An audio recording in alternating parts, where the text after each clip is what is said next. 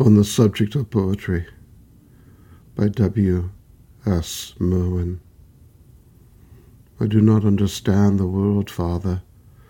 By the mill pond at the end of the garden, there is a man who slouches, listening to the wheel revolving in the stream. Only there is no wheel there to revolve.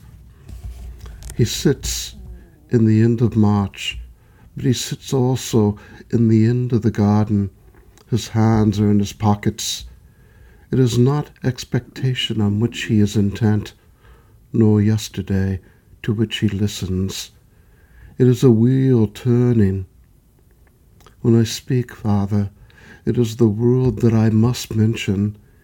He does not move his feet, nor so much as raise his head, for fear he should disturb the sound he hears. Like a pain without a cry, where he listens. I do not think I am fond, Father, of the way in which always, before he listens, he prepares himself by listening. It is unequal, Father, like the reasons for which the wheel turns, though there is no wheel. I speak of him, Father, because he is there with his hands in his pockets in the end of the garden, listening to the turning wheel that is not there. But it is the world, Father, that I do not understand.